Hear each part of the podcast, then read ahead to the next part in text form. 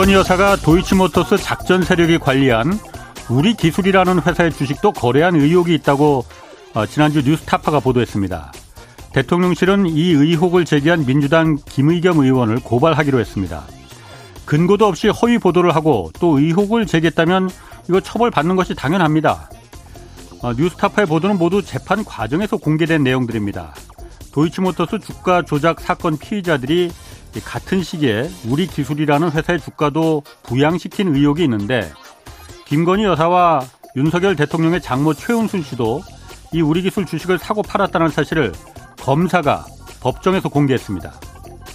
이것 말고도 법정에서 검사는 도이치모터스 사건에서 김건희 여사가 단순히 피의자들에게 이 계좌와 돈만 빌려준 것이 아니라 범죄 혐의가 있는 거래를 직접 했다고 이렇게 밝히기도 했습니다. 대통령실은 뭐 억울한 부분이 있으면 당연히 고발해야 합니다. 이와 함께 어, 그동안 법정에서 공개된 김건희 여사의 거래 기록들이 범죄와는 아무 상관없이 순전히 우연의 일치로 그 시기에 이뤄진 개인적인 거래였다는 사실도 떳떳하게 밝혀야 합니다. 그래야만 공정한 자본시장이 확립됩니다.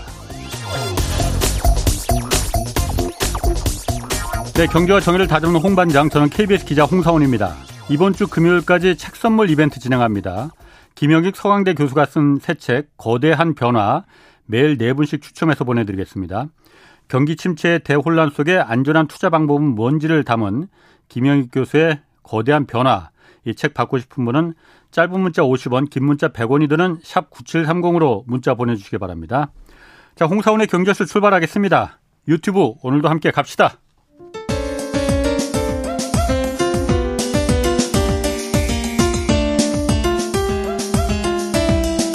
어려운 경제 이슈를 친절하게 풀어드립니다. 돈 되는 경제 정보를 발빠르게 전해드립니다. 예리하면서도 따뜻한 신사 이종우 이코노미스트의 원포인트 경제 레슨. 네, 원포인트 경제 레슨 이종호 이코노미스트 나오셨습니다. 안녕하세요. 예, 안녕하십니까. 자, 먼저 그 금리 인상이 뭐 그동안 무섭게 올랐는데 세계적으로 다 예. 점차 이제 마무리되는 거 아니냐. 마무리 되는 것라기보다는 마무리 준비를 하고 있는 거 아니냐. 예. 캐나다 중앙은행은 뭐 이미 금리 인상 종료하겠다고 시사하기도 했다는데 예.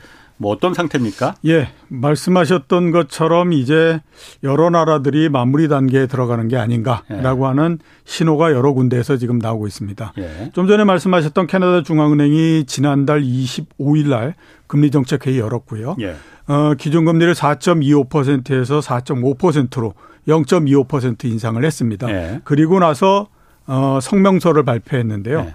경제하고 물가 상황이 현재대로 계속해서 진행된다라고 하면 금리를 현 수준에서 유지하겠다라는 네. 얘기를 했습니다. 네. 근데 물가가 캐나다 물가가 작년도 6월 달에 8.1% 올랐고 장 그 다음에 작년 연말에 6.3%로 떨어졌거든요. 예. 그러니까 이게 음. 다시 또 8%로 올라가거나 이러지 않는 한은 금리를 인상하지 않을 거다라고 예. 하는 그 추론이 가능해졌고 예. 그에 따라서 보면 이제 캐나다가 제일 먼저 금리를 이제서부터 인하를 그, 그, 이 금리 인상을 아. 끝낸 게 아니냐라고 아. 하는 이제 그 기대를 그 만들었고요. 예. 미국 같은 경우에는 이제 그 이번 주에 FOMC 회의 열리지 음. 않습니까? 예, 그 전에 보면 미국에서 그 현선물 그 차이를 가지고 네.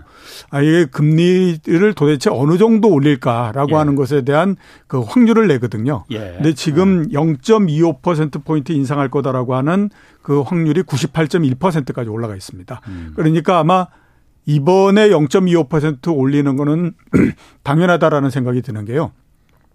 그동안에 연준이 정책을 폈던 걸 보면 시장에서 어 예상하고 했던 거하고 어, 다른 방향으로서 그 다음에 예. 이제 뭐 폭이 다른다거나 예. 이렇게 정책을 폈던 경우가 없습니다. 예. 98%까지 올라갔다라고 하는 건 이번에 금리 인상의 폭은 0.25%일 거다라고 예. 하는 거가 되는 거거든요. 예. 그렇게 되니까 미국도 역시 마찬가지로 이제 끝내기 수순에 들어갔다라고 얘기하는 거고요. 한국은행이 보다 더 어떻게 생각하면 더 적극적입니다. 음. 어, 지난달 1월 18일 날 한국은행 총재가 외신 기자 클럽에서 기자 간담회 가졌었는데 예. 그때에 이런 얘기를 했습니다. 기준 우리나라의 기준금리는 이미 높은 수준에 와 있다. 있다. 예. 그다음에 최종 금리가 3.75%라고 생각하는 사람들이 있는데 전망치를 아마 조정했을 거다. 음. 이런 얘기를 했습니다. 3.75%에서 조정한다라고 하는 건 3.5%라는 그렇지. 거잖아요. 지금 수준이 그거잖아요. 예, 그러니까 지금 수준이니까 네. 아 이거는 뭐 금리 인상이 이제 끝을 냈구나라고 네. 하는 것들에 대한 유추가 가능해진 거죠. 그러면서 네.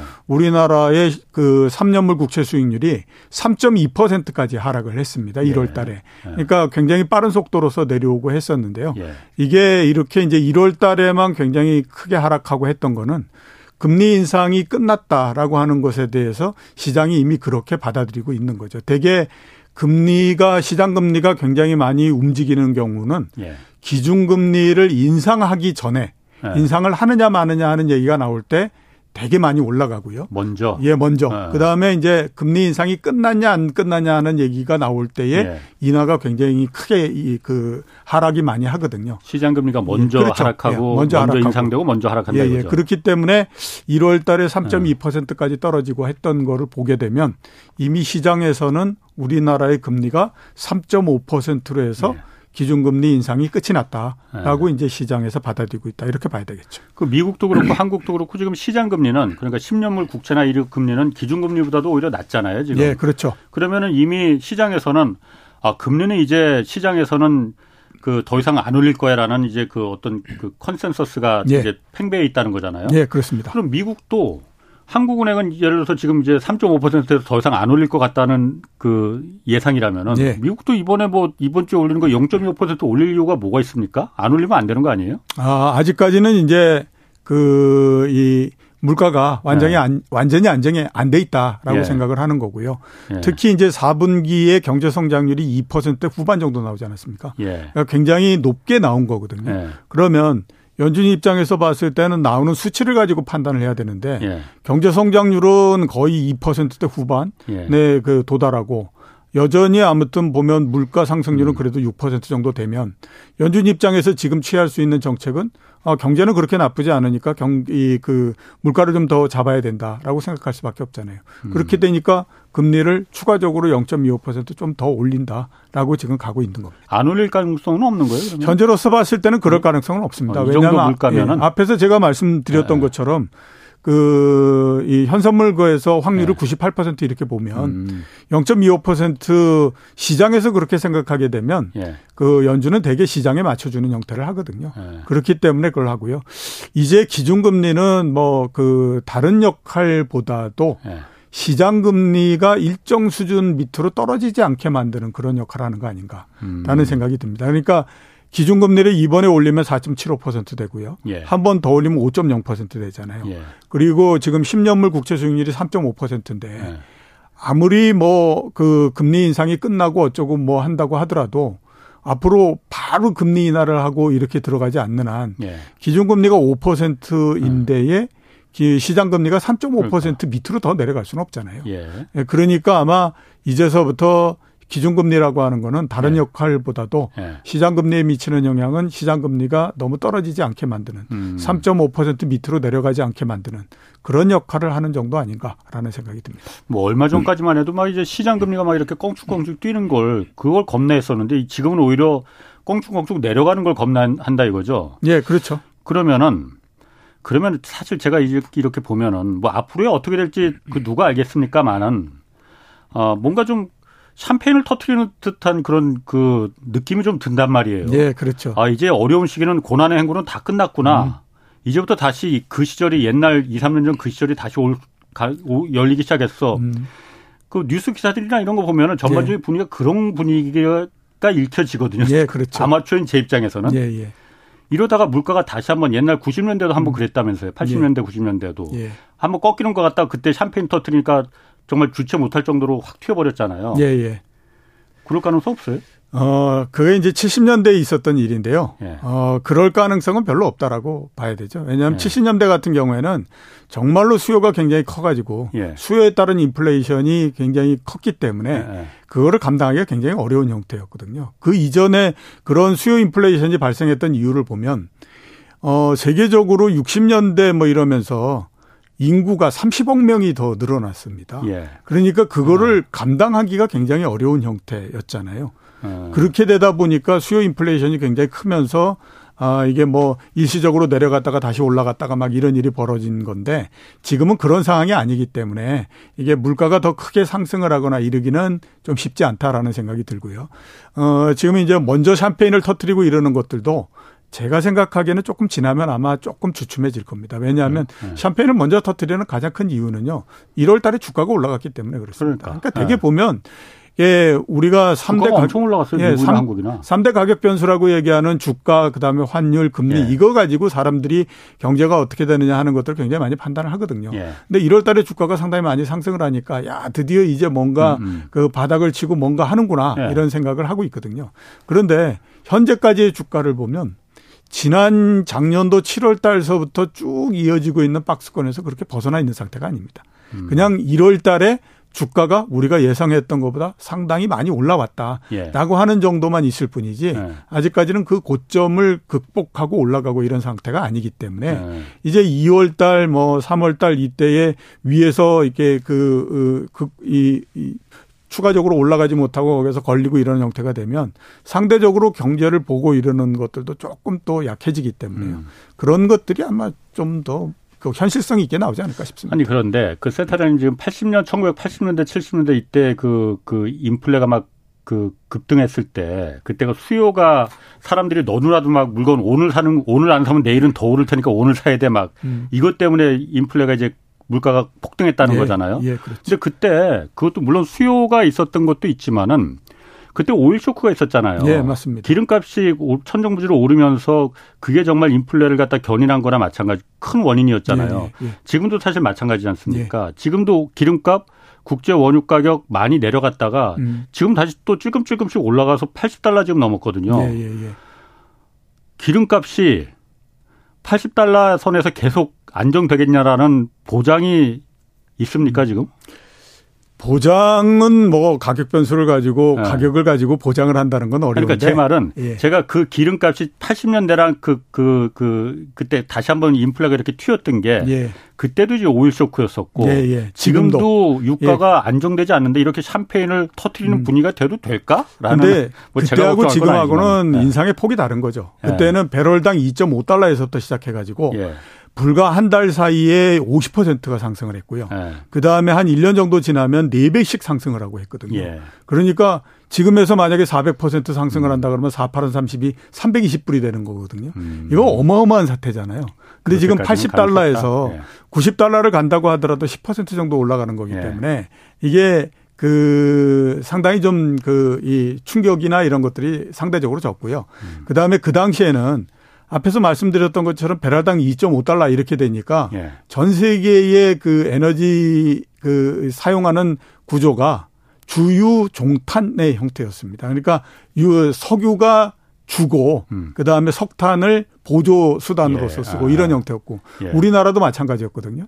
근데 그런 상태에서 갑자기 유가가 4배가 뛰고 뭐 이렇게 가니까 음. 거의 뭐 감당을 할 수 없는 형태가 됐죠. 그런데 예. 지금은 그때에 비해서는 석유의 비중이나 이런 것들도 상대적으로 약하기 네, 낮기 예. 때문에 좀 어, 상대적으로 는 음. 괜찮다라고 봐야 되죠. 그럼 아까 그 저 어쨌든 그 위기와 관련해서 예. 지금 뭐 사실 위기가 작년까지만 해도 그, 그 매우 큰 위기가 경제적인 위기가 올 것 같, 온다고 다들 말했었는데 사실 지금 보면 그렇게 뭐 피부에 음. 와닿는 위기가 예. 그 보이지는 않는 것 같아요. 예. 그런데 지금 어쨌든 금리 인상 지금 초반과 후반 지금 후반에 들어가는 예, 거잖아요. 예. 초반과 후반 어느 쪽이 더 좀 그 영향력이 크고 위험한 위기는 초반 금리 인상 초반에 위기가 발생하는 경우는 없습니다. 예. 위기는 대개 보면 금리 인상이 끝이 나거나 예. 아주 후반에 들어가거나 예. 오히려 금리를 조금 내리거나 예. 이럴 때 이제 발생을 하는 거죠. 초반에는 발생하거나 그러지를 않습니다. 왜냐하면 버티다 버티다. 예, 예. 그러니까 이게 위기가 발생하기 하려면 예. 버티다가 못 버텨가지고 엎어지는 그렇죠. 형태가 돼야만 되지 않습니까? 예. 그러니까 과잉 부채가 생기고 그 과잉 부채를 막아 나가다가 못 막았게 되면 이제 그때에 이제 엎어지는 예. 형태가 되는데 음. 그 버티는 데까지 시간이 있는 거거든요. 예. 그 버티는 게 이제 되게 보면 금리가 인상이 되고 그런다라고 음. 하더라도 쭉 버티는데 맨 마지막에 금리의 인상이 끝이 나거나 거의 맨 마지막 단계에 들어가게 되면 예. 그때는 이제 여력이 그 이렇게 떨어지는 형태가 돼 버리기 때문에 예. 더 이상 감당을 하지 못하는 상태에서 주저앉아 버리는 형태가 되는 거죠. 아. 그렇기 때문에 대개 보면 금리 인상 맨 마지막 국면이나 네. 아니면 금리 인상이 끝나고 난 다음에 네. 그러니까 시기상으로 보면 지금 같은 지금 시기네 이런 때가 예. 이제 보다 더 문제가 많이 생기는 형태가 아. 되는 거죠. 예를 들어서 보면 1989년도 일본의 그저 버블이 터졌다 이렇게 얘기를 하지 않습니까? 예. 주로 금리 인상을 했던 게 언제냐면 1985년도서부터 시작해서 예. 87년도 말 음. 88년도 초반까지 인상을 했었습니다. 예. 그리고 더 이상 금리 인상이 없었다가 아. 그냥 얻어 터져버리는 형태가 예. 됐고요. 그 다음에 우리나라의 그 외환위기가 났던 아시아 외환위기 1997년도도 마찬가지였고 그다음에 2007년도 서브프라임 모기지 이런 때 발생하지 않았습니까? 예, 예. 그것도 미국이 그때 금리 인상을 했던 것이 2003년도서부터 시작해서 2007년도까지였습니다. 음. 그때에 16번 FOMC 회의를 하면서 16번 연속으로 상, 그 금리를 인상했거든요. 예. 0.25%씩. 예. 그러니까 그 인상이 모두 다 끝나고 난 다음에 한 1년 정도 지나서 갑자기 이제 문제가 발생하고 이런 형태가 됐던 거예요. 그러니까 오히려 아. 위기가 발생할 가능성 이거를 금리하고만 관계를 해서 보면 예. 지금이부터가 오히려 더 위험한 그런 상황이 죠 지금까지는 어떻게든 버텨왔는데 예. 이제부터가 이제 그 위기가 발생할 조짐이 나타나는 시기를 근데 제가 오늘 보니까는 기사에 그 유의미한 기사가 그 관련해서 시중 은행들 지금 대출에 대한 그 연체율 있잖아요. 예. 이게 지금 증가하기 시작했다는 거예요. 그러니까 뭐 네. 아직 많이 그렇게 증가하지는 않았더라고요. 네. 소수점 단위로 증가하긴 했는데 증가하긴 그 추세가 좀그 나타났다라는 게 네. 이게 지금 한계 상황을 드러내는 거 아니냐 이런 분석이 드는데 음. 말씀하신 그런 겁니까 그러면? 일단은 우리나라에서 연체율 발표하는 거는 분기에 한 번씩 발표를 하기 때문에 예. 3개월 만에 한 번씩 발표하거든요. 예. 그러면 이 전에 그 수치가 9월 달이잖아요. 그리고 이번에 나온 게 12월 달이고. 음. 그러니까 3개월 사이에는 굉장히 많은 변화가 있었죠. 그래. 금리 자체도 굉장히 많이 끌어올렸었고. 예. 뭐 이런 그 형태였다가 거기에다가 또 보면 어뭐 부동산 가격도 떨어지고 뭐 음. 이런 형태가 되지 않았었습니까? 예.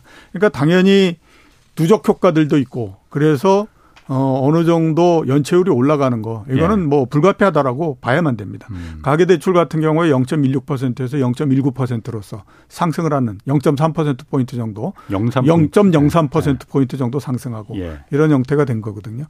일단 추세 자체는 예. 이렇게 조금씩 올라가는 거 이거는 불가피하다라고 봐야 됩니다. 예. 근데 문제는 이제 과연 그거를 지금의 연체 수준 이거가 위험한 정도냐 아니냐 견딜 예. 수 있는 정도냐 아니냐 예. 이게 이제 보다 더 중요하다라고 봐야 되는데 음. 앞에서 말씀드렸던 것처럼 가계 대출 연체율 0.19%는 음. 굉장히 낮은 겁니다. 예. 이건 국제적으로 기준으로 따졌을 때도 굉장히 낮은 거거든요. 예. 미국 같은 경우에도 연체율이 1.5% 이런 정도가 되기 때문에 예. 물론 이 연체율을 산정하고 하는 기준이 뭐 다르기 때문에 일괄적으로 얘기하기는 어렵지만 그렇다라고 하더라도 우리나라의 과거 연체율을 기준으로 했을 때도 0.19%는 음. 상당히 낮은 상태이기 때문에 아직까지 절대적인 수준 면에서 예. 그렇게 위험한 상태는 아니다. 이렇게 음. 이제 볼 수 있겠죠.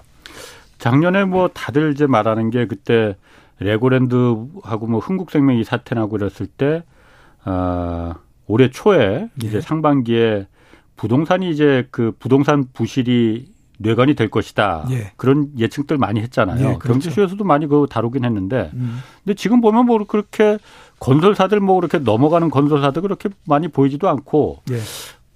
그 부실 이 징후가 뭐 나타나는 것 같지 않은데 그거 어떻습니까? 제가 한 어. 6, 7주 전인가요? 그때 네. 나와서 한번 말씀드렸던 것 같은데 네. 우리나라에서 위기가 발생을 한다고 하더라도 네. 감당할 수 있는 형태의 위기일 거다. 예. 그렇기 때문에 음. 그렇게 너무 걱정을 할 필요는 없다라고 예. 말씀을 음. 드렸는데요. 일단 그 수준 자체 그러니까 예. 부동산과 관련한 이런 부분들이 굉장히 많기 때문에 그에 따라서 어, 우려를 하고 하는 음. 것들은 맞다라고 예. 봐야 될것 예, 같고요. 예. 근데 현재까지 이런저런 형태로서 나오는 것들을 감안하게 되면 아직까지는 굉장히 위험한 상태로서 막 이렇게 비등점을 향해서 음. 간다. 이런 정도는 아니다라고 음. 봐야 되는 거죠. 우선 이제 우리나라에서 부동산과 관련한 부분들, 금융 예. 뭐 이런 부분들을 한번 보게 되면요. 어, 우리나라의 민간 부채는 민간 부채가 이제 가계 부채하고 그다음에 예. 기업 부채 이거를 합친 게 민간 부채지 않습니까? 예. GDP 한 200% 정도가 넘습니다. 그리고 네. 가계 부채도 100%를 넘고 네. 기업 부채도 100%를 넘고요. 예. 그다음에 기업 부채가 어, 증가 속도는 가계 부채보다도 훨씬 지금 빠른 상태에 있습니다. 음. 그 중에서 부동산과 관련한 부분들의 익스포저 굉장히 큰데요. 예. 가계 대출 전체 한 것에서 예. 부동산 관련한 대출, 그러니까 부동산을 사기 위해서 대출 낸 거, 그 다음에 또 전세 대출 낸 거, 예. 이걸 합친 게 전체 가계 부채에서 차지하는 비중이 몇 퍼센트냐면 56.8%입니다. 음. 근데 고, 그렇게 해서 예. 부동산 관련해서 대출을 냈던 사람들이 자기 신용 대출을 또 낸 게 있잖아요. 음. 그러니까 자기 뭐 그래 가지고 부동산 담보를 넣지 않은 상태에서 그걸로 해서 또 은행에서 돈 빌린 거. 예. 그것까지를 다 따지게 되면 대략 한 70% 정도 됩니다. 그러니까, 그러니까 신용대출을 받았더라도 그걸 갖다가 그 부동산을 사기 위한 예. 신용대출로 그 뭐 구별 구분되지 예, 않을까? 그렇죠. 그렇게 아. 들어갔을 가능성도 있으니까 예, 예. 그거를 모두 다 따지게 아. 되면 70% 정도 되는 거니까 예. 굉장히 큰 액수 그렇게 예. 볼 수가 있는 거죠. 그 다음에 또 개념을 좀 더 넓혀 가지고 부동산과 관련한 금융 쪽이 이렇게 돼 있는 부분들. 그러니까 뭐 대출도 있을 뿐만 아니라 부동산과 관련한 상품들도 있을 거고 보증을 해준 것도 있을 PF. 거고. 예, 뭐 이런 네. 것들을 모두 다 합치게 되면 예. 우리나라에서 부동산 금융과 관련한 것들의 총 액수가 2,696조입니다. 그러니까 2,700조 정도 되는 겁니다. GDP의 어.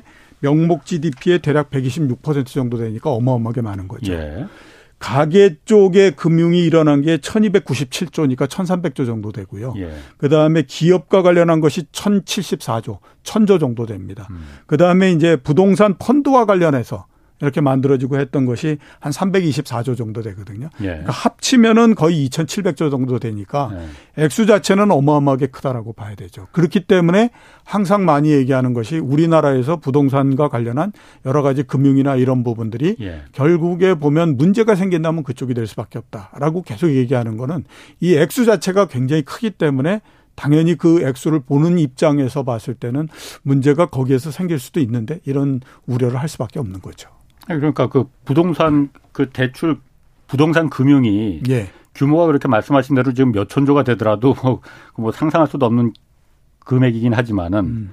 몇 천조가 된다 하더라도 어, 부동산이 잘 굴러갈 때 그러니까 다 같이 올라갈 때는 그게 별 문제가 안 되잖아요. 예, 그렇죠. 지금은 그 올라가는 추세가 아니잖아요. 예, 예, 그렇습니다. 이런 상태에서 그게 왜 문제가 그 별 문제가 안 될 수 있다고 보시는 거죠? 현 이제 될 것 같은데. 그거를 네. 그래가지고 이제 뭐 여러 가지 이제 네. 그 테스트를 많이 하고 하죠. 예. 이른바 이제 은행들이 어떤 여러 가지 이제 악성의 예, 상황을 놓고 예. 이걸 견딜 네. 수 있느냐 없느냐 하는 것들을 예. 보기 위한 스트레스 테스트를 많이 하는데요. 예. 현재까지 나온 것들을 보게 되면 스트레스 테스트에서 예. 어 그래도 양호한 형태의 계속 수치가 나오니까 그 정도인데도 예예예 예, 예. 이제 그래서 예. 그렇습니다. 예를 들어서 보게 예. 되면요. 우리가 이제 가계부채 제일 문제 많이 그 하니까 이게 가계 쪽에서 부동산 해가지고 금융 일으킨 것들이 문제가 생길 가능성이 있지 않을까라고 하는 거에 대해서 우려를 많이 하고 있거든요. 근데 이제 그때 실제적으로 그걸 해보면 우리나라에서 금융자산이 금융부채보다도 많습니다.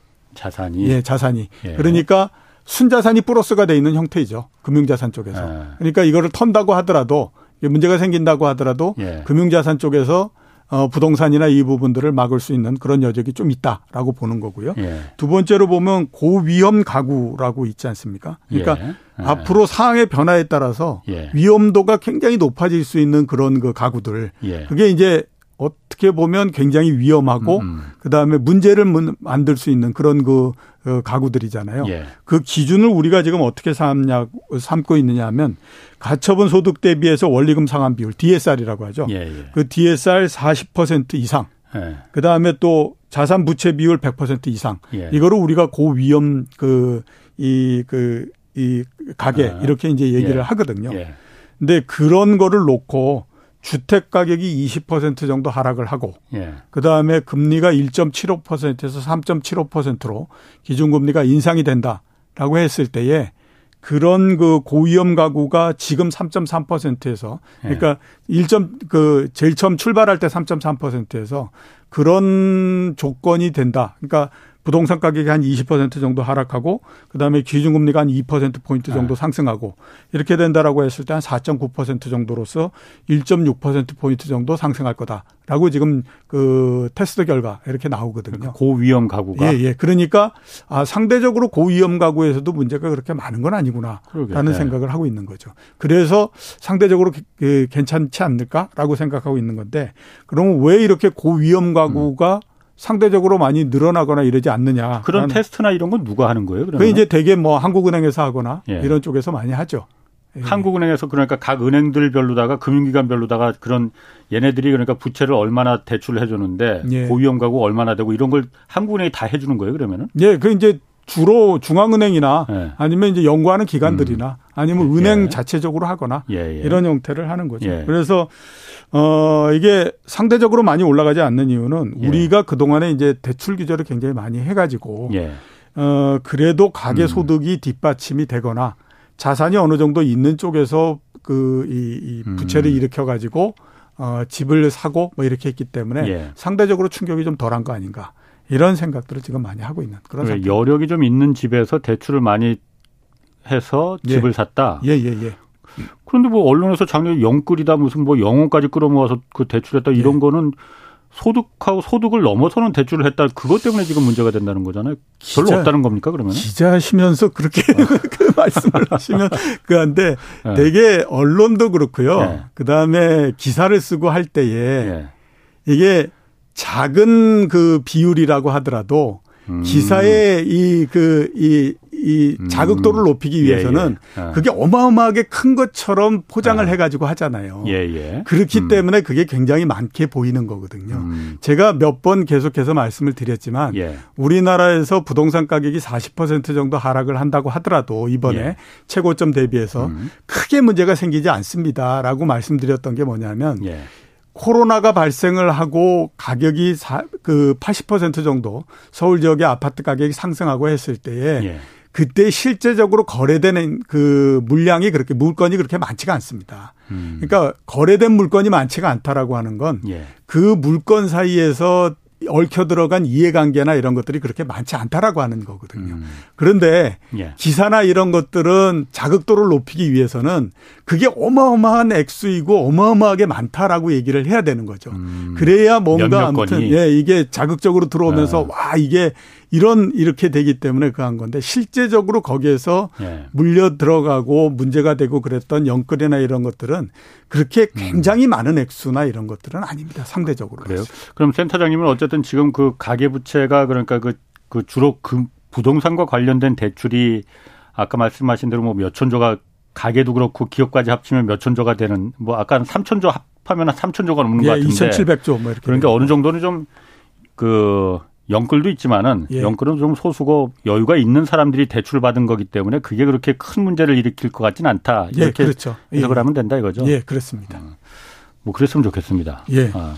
뭐 테스트 결과가 그렇다니까 예. 일단 그렇다라고 우리가 믿어야 되지 예. 않겠습니까? 그리고 부동산 금융이라는 게 사실 예. 센터장님 말씀대로 지금 당장은 그 어쨌든 지금은 보면 뭐 건설사가 넘어가거나 그런 거 별로 그렇게 보이지 않아요. 예, 그러니까 맞습니다. 지금 당장은 문제를 일으키지 않는다 해도 앞으로 이게 우리 경제에서 어, 계속 좀 두고두고 발목을 잡고 문제가를 일으킬 그런 소지는 없습니까? 상대적으로 2011년도에 저축은행 사태가 나고 했을 때에 비해서는 예. 어 좀 그때에 비해서는 상대적으로 아. 약하다라고 봐야 되겠죠. 예. 일단 그렇게 볼 수 있는 부분들이 뭐냐면 어, 지금 자기 자본 대비해서 은행들, 그러니까 이제 여러 금융기관들이 예. 부동산 PF를 일으켰던 걸 보면 은행이 28조 정도 되기 때문에 자기 자본 대비해서 한 10.5% 이런 정도 됩니다. 예. 증권회사가 한 35% 정도 되고요. 예. 그 다음에 저축은행이 10조 정도 되는데 자기 자본 대비해서 75% 이렇게 되거든요. 그러니까 음. 이제 문제가 된다 라고 하게 되면 저축은행하고 그다음에 뭐 여 그 여신 전용 음. 회사들 예. 이런 데가 이제 문제가 되거나 예. 예. 이럴 가능성이 상당히 높은데요. 예. 일단 은행의 비중이 굉장히 낮기 때문에 음. 그거를 중간에서 아무튼 쿠션을 집어넣을 음. 수 있는 그런 그게 있다라고 봐야 되고 예. 두 번째는 뭐냐면 이제 저축은행들이 말씀드렸던 것처럼 2011년도에 저축은행 사태를 막고 뭐 이렇게 가면서 음. 어 그때 이제 정책적으로 어떻게 했냐면 저축은행이 부동산 PF를 할 때에 예. 후순위 이런 거 하지 마라. 선순위로 들어가라라는 얘기를 했습니다. 그러니까 선순위라고 하는 것이 어떤 물건이 문제가 생겨가지고 이게 이 그 정리를 하게 아, 되면 제일 먼저, 먼저 받아가잖아요. 네. 제일 먼저 받아가니까 상대적으로 받아갈 수 있는 확률이 옛날에 비해서는 상당히 높아지는 형태가 되는 거죠. 대신에 음. 금리는 낮게 받는다고 그러니까. 하더라도 예, 예. 그러니까 어 옛날에 비해서는 예. 어, 저축은행들이 받아갈 수 있는 부분들이 옛날에 비해서 훨씬 더 높아질 거다라고 보는 거고. 아, 그 법으로 아예 그렇게 정해놨었어요. 예, 그러니까 이제, 이제 아. 아예 그냥 방침 자체를 예. 그 금융당국이 그렇게 그걸 했습니다. 아, 후순위로는 못 들어가게. 예, 그렇죠. 아. 문제가 생기고 그랬으니 그거를 막기 위해서 가장 좋은 방법은 안 할 수는 없는 거고 예. 그러면 한다라고 하면 먼저 선순위 해가지고 먼저 확보하는 형태로서 음. 해라. 예. 그렇게 되면 상대적으로 뭐 안정적이지 않겠느냐 예. 이렇게 되는 거죠. 예. 그렇게 했기 때문에 상대적으로 보게 되면 조금 아무튼 room은 있다라고 음. 볼 수가 있고 예. 그렇게 되다 보니까 작년도 10월달 이때 레고랜드 나고 난 다음에 막 세상 난리가 날 것처럼 막 그 했지만 예, 한 예. 2개월 정도 지나니까 상대적으로 조금 뜸해지는 형태가 되지 않습니까? 그런 것들이 그런 모든 것들이 음. 다 이렇게 엮이면서 예. 그렇게 된 형태다라고 봐야 되는 음. 거죠. 그러면 저축은행이나 뭐 캐피탈 뭐 이런 그, 그 그리고 거기 얽힌 이제 증권사나 중소 건설사들도 어 그렇게 막 그 그 한국은행도 좀 위험하다고 그때 그런 보고서는 예, 나오긴 그렇죠? 나왔었는데 예, 예, 예. 어 실제로 그렇게 막 그 위험이 그뭐 급격하게 음. 나타나고 이럴 것 같지는 않다. 아니, 그러니까 뭐 이렇게 네. 생각해 보시면 그합니다. 네. 뭐 뭐그저 네고랜드를 비롯해서 부동산 PF가 한참 안 좋고 뭐 해서 예. 문제가 생긴다라고 했을 때에 예. 증권에서 한 두세 개 정도 날아갈 수 있고 음. 저축은행은 네다섯 개 날아갈 수 있고 예. 그다음에 또 그 건설에서 한 뭐 네다섯 개 날아갈 수 있고 그런데 예. 자그 그런 정도 문제가 생기는 게 예. 한국 경제가 정말 못 막을 정도일 거냐 그거는 아니다라고 하는 거죠. 음. 그렇게 되면 제가 옛날에 말씀드렸던 것처럼 네. 이거는 감당할 수 있고 예. 그 다음에 핸들링할 수 있을 정도의 위기 예. 이렇게 가기 때문에 음. 지금 시장에서 굉장히 우려하는 그 위기하고는 조금 다른 형태가 될 가능성이 있다라고 봐야 되는 거죠. 그렇군요. 자, 그 좀 다른 주제로 넘어가서 요즘 난방용구 가스요금 어 이거 불만이 굉장히 큽니다. 예, 그렇습니다. 어, 일단 가스요금 폭등한 이유가 예. 어, 전쟁 때문 이에요? 그 일단 그거죠? 전쟁이죠? 전쟁도 있고요. 아. 결정적인 것들은 전쟁이 굉장히 크게 역할을 했고 예. 전쟁 이전에 2021년도 6월 달 정도 이때서부터 올라오기 시작을 했거든요. 예. 그거는 이제 그것보다는 코로나가 예상보다도 별로 그렇게 뭐 강하지 않네. 그러니까 음. 앞으로 경기가 괜찮아지지 않겠어? 예. 라고 하는 기대하고 예. 그 당시에 한번 돌이켜서 생각해 보시면 공급난이라고 하는 것이 있었잖아요. 예, 예. 그때 에너지 공급난도 있었거든요. 예, 예. 그렇게 하면서 올라왔기 때문에 이렇게 된 겁니다. 예. 그래서 우리가 이그 어, 난방비 폭등 이거를 알기 위해서는 그 동안에 이제 그 LNG 천연가스 이게 도대체 가격이 어떻게 움직였는지 예. 하는 것들을 먼저 볼 필요가 있습니다. 어 그 전에 그러니까 뭐 코로나가 나기 전 이럴 때는 3달러 정도. 네. 그러니까 그에서 굉장히 안정적인 형태로서 오랜 시간 동안 유지돼 왔습니다. 2016년도서부터 시작해 가지고 한 4, 5년 동안에 걸쳐서 음. 한 3달러를 기준으로 해서 위아래로 조금씩 조금씩 움직이는 정도로서 굉장히 안정적으로 움직여 왔고요. 네. 코로나가 나고 난 다음에 오히려 2달러로서 떨어졌습니다. 그때는 이제 코로나가 나고 난 다음에 경제가 굉장히 안 좋을 거다라고 네. 해 가지고 우려를 해서 2달러 정도로서 떨어졌고 예. 그다음에 이제 코로나가 한 다음에 막 이제 여러 나라들에서 그 정책적으로서 그, 이, 이 지원해주고 음. 소비할 수 있게 해주고 이렇게 하다 보니까 이제 2021년도 들면서부터 가격이 조금씩 상승을 하기 시작을 했거든요. 음. 그래서 2021년도 한 그 4월 달 정도 되면 다시 3달러를 통과해서 올라갑니다. 예. 그리고 말씀드렸던 것처럼 공급난이 생기고 예. 뭐하고 이렇게 하면서 2021년도 10월 달 되면 6달러까지 상승을 합니다. 예. 그리고 이제 작년도 2022년도 2월 24일 날 우크라이나 사태가 발생을 하잖아요. 예. 그리고 9달러까지 상승을 해보는 아. 형태가 됐거든요. 그러니까 음. 문제가 되는 건 언제냐 하면 2021년도 10월 한 그 7, 8월 달 예. 이때 이제 한 3달러를 음. 넘어서서 4달러가 돼서 그 작년도 그래서 막한 음. 10월 달 이때 9달러까지 예. 요때에 대략 한 1년 동안 요때가 가격 변동이 워낙 심했기 때문에 그거 정도가 문제가 된 거고요. 예. 나머지 기간 동안에 그렇게 크게 문제가 되거나 그런 것들은 없었던 기간 이렇게 음. 이제 볼 수가 있는 거죠. 되게 예. 우리나라에서 LNG를 들어와 가지고 그거를 가지고 이제 전 그이 이 전기를 만들고 이렇게 하지 않습니까? 예. 근데 이그 LNG 도입 가격보다도 음. 이게 그 가스비나 이렇게 공급해주는 예. 가스비나 이런 것들이 상대적으로 더 그 도입 가격보다도 더 그 높게 되면 음. 여기에서 이제 그 가스공사나 이런 데가 손실이 발생을 하잖아요. 예, 예. 그 손실 발생하는 거를 뭘로 잡느냐면 미수금으로 잡습니다. 그러니까 그쪽도 어. 미수금이라고 하는 그, 그 항목으로 잡았다라고 하는 거는 어. 원래 옛날서부터 이런 것들이 굉장히 많았다라고 하는 거예요. 아, 가스가 들락날락하니까. 네, 들락달락하니까 어. 이게 어떤 때는 손실도 봤다가 예. 또 시간이 지나면 이익도 봤다가 이렇게 예. 하니까 이거 일단 아무튼 못 받은 걸로 해놨다가 예. 시간이 지나서 국제 그 천연가스 가격이 떨어지고 어. 그러면 그때는 이익을 내는 어. 거니까 그때는 다시 또 이게 그 하는 거고 미수금 갚는 예, 걸로 이렇게 해서 이제 어. 미수금으로 잡아놓은 형태가 예. 되거든요. 그래서 이 미수금들을 보면 그걸 알 수가 있습니다. 아. 2018년도에 예. 미수금이 6,200억 200억 그 정도였고요. 예. 2019년도가 되면 1조 2천억 원 정도가 1조 3천억 원 정도가 됩니다. 예. 근데 문제는 뭐냐면 2020년인데요. 아. 2020년도에는 미수금이 7천억으로 다시 줄어듭니다. 그때 가스 가격이 네, 내려갔으니까. 그러니까 가스 가격이 앞에서 말씀드렸던 어. 것처럼 2달러로 떨어지니까 어. 상대적으로 괜찮아진 거죠. 예. 그다음에 2021년도에 1조 7천억 원으로서 다시 늘어납니다. 예. 이거는 말씀드렸던 것처럼 이제 2021년도에 음. 중반서부터 올라가게 예. 되니까 당연히 아. 이렇게 된 거고. 예. 이제 2022년도에 5조, 10조 뭐 이러면서 늘어나니까 갑자기 이제 그때 문제가 생겨버리는 그런 형태가 되면서 이번에 이제 난방비 이게 이제 갑자기 문제가 된 거죠. 아니 그러면 지금 가스 가격은 다시 그러니까 좀 내려가고 있잖아요. 예. 내려가고 있잖아요. 그러면은 어 지금 정부가 그러니까 그 가스공사가 가스비를 올린 거는 예. 도입 원가가 비싸지니까 당연히 올린 거는 뭐 이해는 되는데 예. 이게 도입 원가 올라간 만큼 그대로 이제 반영시켜서 지금 사람들이 불만이 많은 거잖아요. 예. 근데 이제 그거를 예. 이제 지금 뭐 여러 가지 얘기들이 있는데 예. 이게 2022년도에 예. 상대적으로 상당히 많이 인상을 했기 때문에 예. 이런 일이 벌어진 거죠. 2020년도 같은 경우에는 그 가스 가격을 대략 한 17% 정도 인하를 했습니다. 그거는 앞에서 그 했던 것처럼 이제 내려갔으니까. 국제 그 LNG 예. 가격이 떨어진 부분도 있고 거기에다가 또 보면 그 당시에 아무튼 코로나로 해서 굉장히 어려운 부분들이 음, 있으니까 음, 예, 예. 그거를 이제 예. 좀 어, 그 보상 차원에서 예, 보상 차원에서 아. 좀그 했다가 그 다음에 주로 올렸던 게 언제냐면 작년도에 대선이 끝나고 난 다음에 이제 올리기 시작을 했죠. 예. 그래서 문재인 정부 때에 대략 한 13% 정도 예. 올렸고 예. 그 다음에 또 윤진 그 윤석열 정부 들어서면서부터 예. 들어서면서 한 24% 올렸고 그러니까 예. 그걸 합치면 38%가 된 아. 거거든요.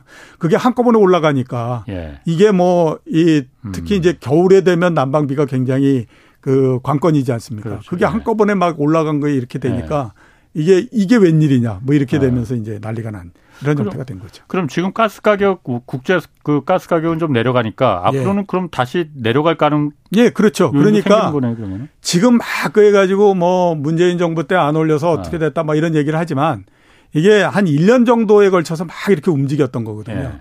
이게 만약에 지금 국제 LNG 가격이 3달러까지 네. 이렇게 떨어지고 그랬는데 이 가격이 계속해서 유지가 되면요. 이미 우리나라의 음. 그 가스 가격이나 이런 것들을 말씀드렸던 것처럼 38% 넘게 상승을 인상을 해버렸기 때문에 나중에 가게 되면 국제 원자 이 LNG 가격보다도 네. 우리나라의 음. 가스 가격이 더 높아지는 형태가 되면서 미수금이 그렇겠네요. 계속해서 갚아지는 형태가 됩니다. 그렇겠네요. 그러니까 시간이 지나면 괜찮아지는데 네. 지금 단계에서 딱 끊어서 가니까 이거 도대체 누가 잘못한 거냐 뭐 네. 이러면서 막 싸움이 나가지고 서로 뭐 이렇게 아. 저렇게 막 얘기를 하고 있는 그런 그 상태인 거죠. 근데 요즘 그 어쨌든 여야 간에 하여튼 서로 니 탓이다 내 탓이다 너 때문에 가스가 올라간 거다 우리가 올린 게 아니다 뭐 이 공방이 거세잖아요. 예, 예. 한 가지 좀 이해를 못하는 게 게, 음. 어, 전임 정부에서 어쨌든 뭐 그 저기 이게 그 문제다라고 하는 거는 뭐 아까 말씀하신 대로 뭐 그럴 수 있겠다 싶은 생각도 드는데 이게 탈원전 때문이다라는 건 탈원전하고 가스값 올라온 건 무슨 상관이 있는 거예요? 그거는 전혀 상관이 없고요. 네. 그냥 어, 남을 비난하기 위해서 하는 네. 얘기다. 라고 갖다 붙이더라도 뭐 근거가 있으니까 갖다 붙였겠지. 어, 근거는 네. 없습니다. 그냥 뭐 네. 어, 요 탈원전했지. 예. 그러니까 그것 때문에 그, 어. 그 가스 많이 사용되게 된 거고 예. 그리고 또 전기값도 올라간 거 아니야. 어. 그러니까 이렇게 된 거 아니야. 이제 이런 얘기 하는 거거든요. 예. 그러니까 그냥 우리가 수치를 한번 음. 가지고 그걸 해보면요. 예. LNG를 가지고 그러니까 예. 천연가스를 가지고 전기를 그 생산하고 했던 예. 비율이 그러니까 이게 그 전기를 생산하는데 가스에 의존하는 비율이 예. 26.8%에서 29.2% 정도니까 예. 뭐 아주 소폭으로 올라가는 형태가 예. 된 거죠. 예. 그러니까 상대적으로 그 그렇게 높게 올라간 것도 아니고요. 음. 그 올라간 비중이 그 비율이 예. 이게 무슨 뭐 그 원전을 뭐 가동을 덜해서 이런 게 아니고 예. 그 석탄 발전의 비중을 낮췄기 때문에 그렇습니다. 그러니까 석탄을 많이 떼고 그렇게 하다 보면 이게 그 매연도 많이 나오고 이렇게 되지 않습니까? 예, 그래서 예. 탈석탄 쪽을 많이 했거든요. 음. 그러면서 상대적으로 LNG의 비중이 조금 더 높아지는 형태가 된 거고요. 아. 그 원전 가동 부분들은 크게 차이가 나지 않습니다. 2015년도에 원전 가동률이 85%였고 2018년도에 66%로 떨어졌거든요. 예. 근데 이거 왜 떨어졌냐면 원전에 대한 그 저 유지 보수 안전 점검 예. 이거 하기 위해서 이렇게 아. 낮췄고요. 아. 예. 오히려 이제 2021년도 되면 76%로 올라가고 2022년도 되면 81%로 올라갑니다. 예. 그러니까 상대적으로 원전 때문에 뭐 이게 네. 원전 그 탈원전을 해가지고 뭐 이렇게 했다라고 하는 거는 좀 말이 안 맞고요. 음. 그 다음에 이제 탈원전 하게 되면 뭐 원전 가동을 중단시켜 버린다든가 아니면 뭐 이렇게 가지 않습니까? 근데 탈 원전을 하면서 네. 원전 가동을 중단시키거나 이런 것들은 없었어요. 더 이상 짓지를 않겠다는 거죠. 예, 그렇기 예, 때문에 예. 이게 뭐 탈원전 때문에 이렇게 됐다라고 하는 건 서로가 서로를 비난하기 위해서 그냥 하는 얘기지. 예. 그거의 어떤 정합성이나 예. 네. 이런 것들은 찾기가 굉장히 좀 어렵습니다. 어. 그리고 또 한 가지 그 아까 센터장님이 말씀하시기를 이제 그 가스공사가 갖고 있는 그 미수금이 가스 가격이 오르락 내리락 하면서 미수금이 올랐다가 줄었다가 도입가가 높아가면 당연히 미수금이 늘어나니까는 가스 가격도 국내 가스 가격도 좀 올리는 거고 근데 지금 국제 가스 가격은 지금 내려가고 있잖아요. 그렇죠. 지금 3, 3달러까지 내려가 있어요. 지금 그, 아니, 댓글에 보니까 2.6달러까지 내려가다 네. 이게 확인되지는 않지만 댓글에서 지금 2.6달러라고 예, 그 정도까지도 내려가 그럼 3달러 아래로 내려가면은. 예. 앞으로는 더 내려갈 거잖아요. 그런데 예. 정부에서는 지금 가스 요금 그 추가 인상이 불가피하다 이런 얘기 하는데. 예. 제가 우리나라의 정치권을 볼 때도 그렇고요. 예. 가끔은 또 행정 가는 쪽을 볼 때도 그렇고. 예. 그 생각을 옛날서부터 굉장히 많이 했었거든요. 우리나라에는 프로가 별로 없는 것 같다. 그냥 아마추어들끼리 계속 하는데 네. 운 좋으면 뒷걸음 치다가 잘 맞는 거고 네. 운 나쁘면 뒷걸음 치다가 안 맞고 잘못해가지고 네. 넘어지기도 하고 그래서 문제가 생기는 거다. 이런 이제 생각을 많이 하는데요. 이게 문제가 뭐냐면 어떤 정책을 피고 할 때에 예. 지금의 가격 그 다음에 이런 것들을 앞으로 그 추산했을 때 음. 어떻게 될 건가 하는 것들을 놓고 생각을 해야 되거든요. 예. 지금에서 만약에 그래 가지고 가스 가격을 더 올리고 했다. 예. 근데 가격이라고 하는 것이 한번 올라가게 되면 예. 다시 후퇴해서 내려온다라고 하는 건 굉장히 어렵습니다. 근데 음. 말, 그, 이, 말씀하셨던 것처럼 네. LNG 가격이 2.6달러 뭐 이렇게 되게 되면요. 앞으로 보게 되면 거기에서부터 서, 그, 이, 그 가스공사나 이런 데서 굉장히 많은 돈을 벌게 되거든요. 네. 왜냐하면 국내의 가스 가격은 올린 상태에서 뭐 국제 LNG 가격은 굉장히 떨어져 버려 가지고 3달러 더 밑으로 떨어지게 되면 그 사이에서 갭이 얼마나 커집니까? 그러면 굉장히 많은 돈을 벌게 되거든요. 그러면 네. 순식간에 미수금이나 이런 것들을 다 네. 이게 그 정산해 버리고 네. 이런 형태가 되거든요. 예. 근데 지금 생각하는 건 뭐냐? 아 이게 작년도에 미수금이 상반기 5조. 예. 예. 그래서 지금 아마 10조까지도 늘어나고 이렇게 했으니 이 미수금을 끄기 위해서는 방법은 음. 딴거 없다. 석유가 이그 가스 가격을 올려야 된다. 예. 이런 쪽으로 나가는 거거든요. 음. 근데 국제 원자재 가격인 가스 가격이 떨어지게 되면 시간이 네. 지나면 앞에서 말씀드렸던 것처럼 역전이 어. 되는 형태가 되기 때문에 네. 이게 미수금들이 굉장히 빠른 속도로서 없어진다라고 하는 거죠. 예. 그거를 감안하게 되면 음. 지금에서 과연 이게 뭐, 어, 가스 가격 이게 적자가 이렇게 크니 이거를 메꾸기 위해서는 가스 가격을 계속해서 올려야 됩니다. 이런 얘기를 하는 것이 지금만 음. 딱 단면을 잘라가지고 미수금을 보면서 하는 얘기 아닌가라는 생각이 들어서 음. 그래서 제가 드리는 아, 말씀이 우리나라에는 프로가 네. 별로 없는 것 같다 이런 생각이 네. 드는 거죠. 어. 그래도 프로니 잘 아는 전문가들이니까 그렇게 정책을 수립하고 집행하고 그러는 거 아니겠습니까? 근데 뭐 지금까지 정책 한 거 보면 그렇게 프로 냄새가 납니까? 네. 그 다음에 또, 네. 어, 그 부동산 정책 이런 것들도 보면 네. 뭐 그렇죠. 지금 정부도 그렇지만 전 정부도 그렇고 네. 가격이 어떻게 움직이느냐 하는 것들에 네. 대해서 정책을 피는 사람들이 별로 고민이 없는 것 같다라는 네. 생각이 굉장히 많이 들거든요. 그래서 맞습니다. 제가 많이 계속 말씀드리는 게 한국에 과연 프로가 있나 음. 이런 생각이 굉장히 많이 드는 거죠. 그 난방비 폭 지금 올라간 거는 이건 뭐 예고편이고 지금 뭐 전기 요금도 지금 올릴 그 인상할 계획 지금 나오고 있고 또 대중교통 요금도 줄줄이 인생되잖아요. 택시도 예. 그렇고. 예.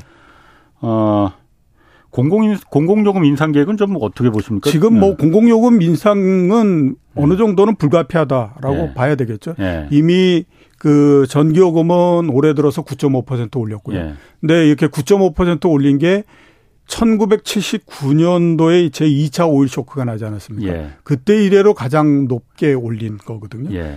음, 이렇게 그 전기 가격을 올린 거는 뭐 다른 것보다도 한전의 그이 적자가 너무 심하기 때문에 그렇습니다. 음. 한해 동안에 뭐 적자가 뭐 수십억 네. 단위로서 나고 이렇게 네. 가니까 그거를 메꾸기 위해서 가장 뭐 필요한 부분들은 네. 역시 다른 것보다도 전기 가격을 어느 정도는 인상을 해야 되는 거니까요. 네.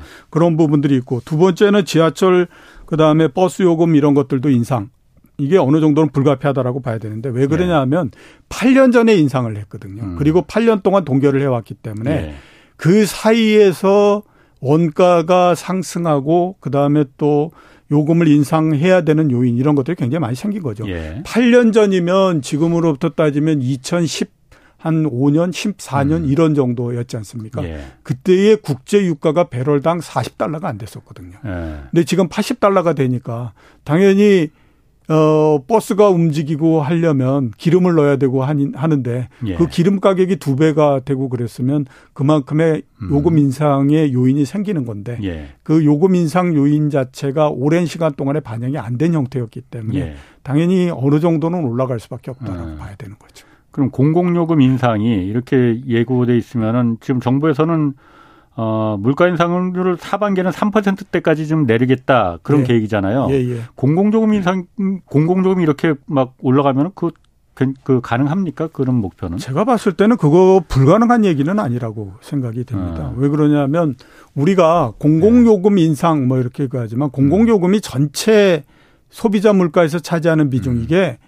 절대적으로 그렇게 높은 거는 아니거든요. 아, 그러니까 음. 소비자 물가 상승 이런 것들은 굉장히 많은 부분들에 의해서 이루어지고 있기 때문에 예. 공공요금이 일정하게 어느 정도 올라간다고 하더라도 전체 물가를 끌어올리거나 그러지는 않습니다. 그런데 예. 전체 다른 뭐 공산품 가격이나 이런 물가들은 우리나라도 그렇고 미국도 그렇고 지난 작년도 8월 달 이때가 거의 고점을 쳤고 예. 그다음에 지금 꾸준히 내려오는 상태잖아요. 이미 예. 그 물가 상승이나 이런 것들이 그 밑으로 이렇게 방향이 잡히고 있는 상태이기 때문에 여기에서 공공요금이 조금 인상되는 부분들이 그 하락하는 부분들을 그, 그 이렇게 예, 속도를 좀 늦추고 이러는 요인들은 된다고 하더라도 예. 이게 계속해서 뭐 그것 때문에 계속해서 올라가거나 그러지는 않는다라고 봐야 되죠. 음. 공공요금 인상은 이게 물가를 더 자극하고 이러는 것도 있지만 보다도 문제는 뭐냐면 공공요금이 인상되게 되면요. 취약계층이 굉장히 힘들어집니다. 그러니까 그렇죠. 이번에 네. 그이 난방비 이 부분의 음. 문제도 뭐냐면 이 전에 이런 이런 부분들 때문에 난방비가 올라갈 요인들이 있으니까 그거를 가지고 일반인들은 설득을 해야 되는 거고 그다음에 취약계층은 이거를 커버하기 위해서 음. 어떤 형태로서 우리가 정책을 피겠다라고 하는 것들이 나와야 되는데 그게 없는 형태였잖아요. 음. 그게 없는 형태에서 갑자기 이렇게 되니까 예. 그러면 그건 정책이 뭐야 도대체. 예. 이게 그 취약계층에 대한 이 보호나 이런 것들도 없이 국제 원자재 가격이 움직이는 거 대로 그냥 가겠다라고 하면 네. 그건 정책이 아니지라고 해서 문제가 생긴 거거든요. 그 취약계층에 대해서도 그래서 정부에서 지원책 뭐 급하게 내놓긴 했잖아요. 예, 부랴부랴 네. 내놨죠. 네. 근데 문제는 예. 좋은 정책이라고 하는 거는 이런 것들이 음. 문제가 생길 가능성이 있으니까 먼저. 그거를 먼저 예상을 해가지고 예. 그에 따라서 선제적으로 대응을 해주는 것이 굉장히 좋은 정책이거든요. 예. 근데 이번 같은 경우에 뭐그 난방비가 올라간다라고 하는 건 뻔히 보였는데 그걸 누가 제일 먼저 문제를 그 삼아서 음. 했냐면 야당이 그걸 얘기를 하니까 그때 가서 이런 문제 뭐 하면서 음. 서로 비난을 하면서 막 이렇게 떼어나가는 형태가 됐잖아요. 예. 그러니까 그게 문제가 됐던 된 그런 음. 형태다라고 봐야 되는 겁니다. 그 취약계층 위해서 뭐 한 거는 지원책 그거는 뭐 그 수준은 충분하다고 보시는 건가요? 어떻습니까? 예, 뭐, 음, 어느 정도는 뭐, 어, 음. 그, 그 한데, 어, 지원이라고 하는 건 아무리 많다고 하더라도 항상 부족한 거야 아니겠습니까? 뭐 그렇죠? 그러니까 정책이 네. 항상 그쪽에다가 좀 포커스를 둬서 네. 계속해서 정책을 하는 게 맞지 않나 싶습니다. 예. 알겠습니다. 아무튼 그 난방비 특히 이런 부분에 대해서는 어려운 사람일수록 더 춥게 느껴지는 거고 실제로 더 춥고 어려운 거니까 그 부분에 대해서 좀 정부가 잘 누구에게 손을 뻗쳐야 되는 건지 좀 잘 판단을 했으면 좋겠습니다. 자, 이종호 이코노미스트였습니다. 고맙습니다. 예, 고맙습니다. 내일은 세계 통화 정책 변화에 따른 투자 전략 자세히 좀 살펴보겠습니다. 지금까지 경제와 정의를 다잡는 홍반장 홍사원의 경제쇼였습니다.